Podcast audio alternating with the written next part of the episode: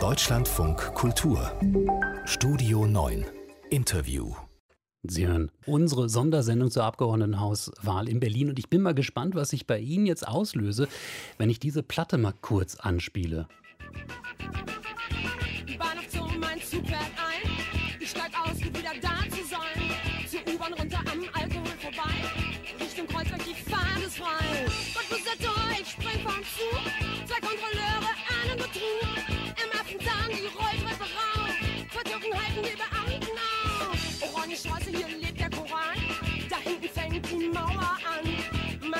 got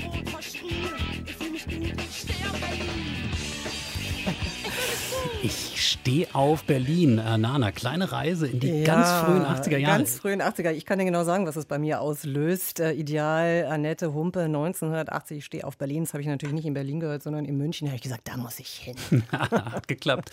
Äh, Wolfgang Kaschuber ähm, ist nicht bei uns im Studio. Insofern kann ich jetzt nicht sehen, was das bei Ihnen ausgelöst hat, ob er auch mitgetanzt hat. Aber ich freue mich, dass Sie am Telefon sind. Schönen guten Tag.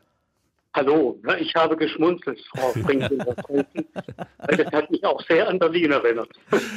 Wolfgang Kaschuber, Ethnologe und Kulturwissenschaftler und Mitglied des Berlin-Forums der Stiftung Zukunft Berlin. Wir wollen ähm, hier äh, eine irgendwie kleine, aber auch ziemlich große Frage versuchen zu beantworten. Wie tickt Berlin? Ähm, ich versuche es mal durch die Abgrenzung, Herr Kaschuber. Tickt Berlin anders als beispielsweise die anderen Millionenstädte in, in Deutschland, Hamburg, München, Köln? Ja, das kann man, glaube ich, schon sagen. Äh, Man müsste natürlich überlegen, nicht, wenn die Hälfte des, der Bayern in München leben würde, würde München wahrscheinlich auch ein bisschen anders ticken. Es ist eben in der Tat eine sehr große Stadt, nicht? Wenn wir das Umland dazu nehmen, sind wir heute ein Raum mit vier Millionen Menschen. Und es gibt sicherlich so zwei äh, Eigenarten Berlins. Nicht das eine, was wir in den letzten Jahren, Jahrzehnten immer gehört haben.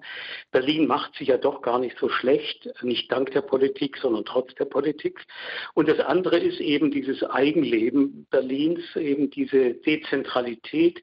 Berlin ist eben anders entstanden als andere Großstädte, hat sich nicht wie Hamburg oder München wie man so schön sagt, konzentrisch ins Umland ausgeweitet, sondern ist ein Zusammenschluss von mehreren selbstständigen Klein- und Großstädten.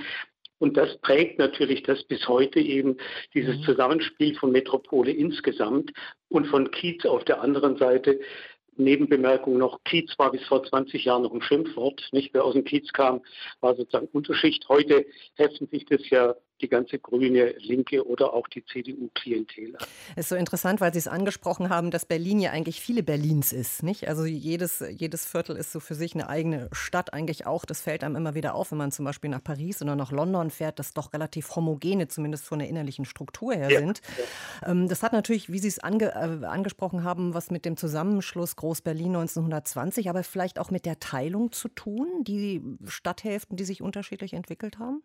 Ja, mit Sicherheit. Also wir haben natürlich immer wieder die Dezentralität auch als sozusagen politisches Ereignis, nicht nur verwaltungstechnisch.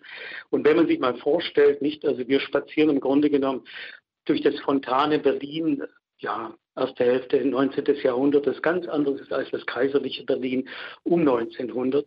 Dann Groß-Berlin und Weimar.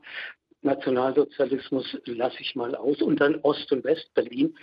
Das heißt, es gibt eine gewachsene Dezentralität bis heute. Nicht wer in Spandau oder in Mahlsdorf sagt, ich gehe in die Stadt, sagt ja automatisch, wir sind nicht so ganz Berlin, wir sind auch was Eigenständiges.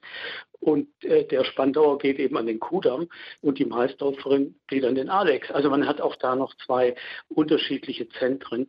Das spielt sicherlich eine ganz große Rolle, weil wir natürlich mitbedenken müssen, diese Dezentralität hat sicherlich in der Vergangenheit wie in der Gegenwart viel mit dazu beigetragen, dass die Stadtgesellschaft sich doch ganz gut entwickelt hat. Bei all dieser Diversität, Mobilität und Internationalität gibt es dann doch eben, also ich stehe auf Berlin, so ein Berlin-Gefühl der Zusammengehörigkeit. Nur wenn man sich trifft, streitet man sich. Ja, wobei Sie, Sie haben jetzt gerade Fontane schon bemüht. Ich habe irgendwie so bei dem Versuch, das ein bisschen zu strukturieren, wenn ich ein bisschen in die Vergangenheit äh, gucke, gedacht, so Berlin war für mich auch lange irgendwie so entweder Günter Pfitzmann oder Rio Reiser. Also auch ganz spezielle Subkulturen, wo ich mich auch immer gefragt habe, wie passt das eigentlich zusammen? Oder passt das vielleicht auch gar nicht zusammen und lebt wunderbar nebeneinander? Ja, also wir haben natürlich eine Entwicklung zunächst ins Große, nicht bis in die Weimarer Republik. Äh, Berlin ist der größte, das vergisst man ja, der größte europäische Industriestandort und wird gleichzeitig der größte Kulturstandort Europas. Ja. Und wir haben dann eben nach 1945 eben dieses nischige Berlin, das ganz stark in Westberlin entsteht, ja, und die Nischen sind sehr unterschiedlich. Wer in Zieldorf lebt, hat ein ganz anderes Berlin, als wer in Kreuzberg im Schatten der Mauer lebt. Und das gilt eben auch für Ostberlin, auch dort das Nischige. Und das ist eben Ballast. Viele schimpfen ja heute, Berlin sei unregierbar. Es ist aber eben natürlich auch Kapital. Das ist die Basis im Grunde genommen der Zivilgesellschaft, wie wir sie in den letzten 10, 15 Jahren sehen und ja auch durchaus schätzen, nicht die alte Zivilgesellschaft der Kirchengemeinden, der Vereine, Sport, Kultur und anderes und äh, auf der anderen Seite die neue Zivilgesellschaft der Bürgerinitiativen. Und dieses Nachbarschaftliche kann jetzt natürlich aufbauen auf diesem alten Kiez, auf dem alten Dezentral. Herr Kaschuber, Sie haben es schon angesprochen am Anfang, aber trotzdem funktioniert Berlin irgendwie. Es ist ja nicht so, dass hier irgendwie Anarchie und Chaos herrscht, aber ja. so, oh, sagen wir mal so, also wenn man jetzt so nach New York geht, da sieht es dann doch schon ein bisschen irgendwie also anders wenn man aus. Das will, dann, ja. dann ist es schon. Und so Anspruch und Wirklichkeit, das fand ich auch mal so interessant. In Berlin klafft ja immer so ein bisschen auseinander. Also die sprichwörtliche große Klappe, die ja vielen, auch die nicht aus Berlin kommen, so ein bisschen auf die Nerven geht. Ich zitiere da nochmal Hertha, ja, die immer, also der Fußballverein Big City Club, sagen sie immer, aber letzte Saison kurz vorm Abstieg. Ist das wirklich so, dass es eher dann auch das Mittelmaß regiert? Naja, über Hertha spreche ich ungern. Äh, aber über Berlin kann man, kann man schon sagen. Äh, also klar, die große Schnauze, aber dazu gehört natürlich auch Mund abwischen wieder aufstehen und weitermachen. Nicht? Das ist so die andere Haltung.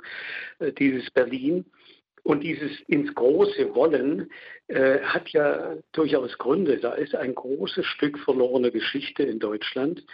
Und äh, es ist ja nicht so, dass Berlin jetzt der Lieblingsort der Deutschen geworden wäre in der Nachkriegszeit. Der Berliner an sich hat im Urlaub schon immer mit vielen Vorurteilen zu kämpfen. Das betrifft ja nicht nur Bayern oder Sachsen. Also insofern ist dieses mit wir sind was Besonderes, ja gleichzeitig möglicherweise auch ein Eingeständnis, wir haben unsere Probleme. Hm. Aber ähm, was ich ja interessant finde, weil Sie haben so auf diese große und wichtige Rolle Berlins äh, vor dem Krieg ähm, hingewiesen.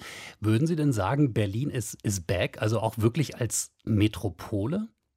Ja, unbedingt. Also man sieht es, wenn man in der Welt herumkommt, was ich ja auch ab und zu tue. Und äh, wenn man Berlin sagt, äh, ist die Beobachtung, ich würde mal sagen, der letzten 15 Jahre von New York bis, bis Peking, die Leute lächeln. Es gibt ein sehr viel äh, sonnigeres Bild von Berlin überall in der Welt. Es ist zusammengesetzt aus ganz unterschiedlichen Mosaiken, aber etwas, was in der Tat Metropolen kennzeichnet, und zwar nur ganz wenige. Es ist die Idee einer Atmosphäre, einer Lebensatmosphäre. Die tritt noch ein, wenn man Paris sagt, obwohl Paris äh, eben sehr viel mehr verloren hat als Berlin. Ja, Paris hat im Grunde genommen heute eine tote, weil zu teure Innenstadt. Das sollte uns eine Warnung sein. Es ist ähnlich mit äh, Swinging London. Ja, das ist aber auch ein relativ neues, heiteres Bild. Aber Berlin gehört mit Sicherheit im internationalen, äh, in der internationalen Perspektive zu den vier, fünf Städten, ja, die sozusagen so eine heitere Assoziation wecken. Da ist was, da geht was, da will ich gerne mal hin. Und äh, man kann Berlin, glaube ich, inzwischen genauer identifizieren als Deutschland, wenn man weit, weit weg ist von hier. Mhm. Wolfgang Kaschuber, Sie haben gerade bei Claudia van Laak, unserer Landeskorrespondentin, irgendwas ausgelöst. ausgelöst. Sie hat sich zu Wort gemeldet, Claudia, bitte. Ja, nicht nur Herr Kaschuber, sondern auch du, Corbinian, nämlich ihr habt wieder nur über den Westen gesprochen, über Hertha BSC, aber nicht über den FC Union. Das war ich. Über ich Rio Reiser und Pfitzmann, aber nicht über Leander Hausmann, der am Müggelsee wohnt. Stimmt. Das ist jetzt mein Einwurf hier. Deshalb haben wir Sie. Wir waren ja bei dem alten Westberlin. Also insofern ist es ja völlig richtig. Äh, aber ich finde es ja auch ganz schön. Also äh, bei Hertha erwartet man immer das Große, das nicht kommt.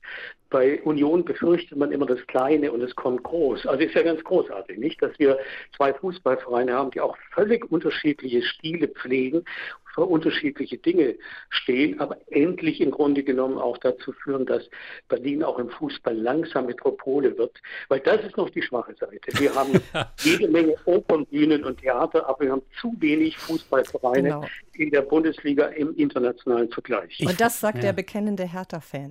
Ich, ich freue mich, ja immer, wenn, freu mich ja immer, wenn man Politik über Fußball erklären kann. Das ist immer so ein bisschen so ein Müntefering-Feeling ähm, im Deutschlandfunk Kultur auch heute. Wolfgang Kaschuber, wir sagen Dankeschön. Wolfgang Kaschuber, Ethnologe und Kulturwissenschaftler an der Humboldt-Universität Berlin. Vielen Dank für das Gespräch. Gerne.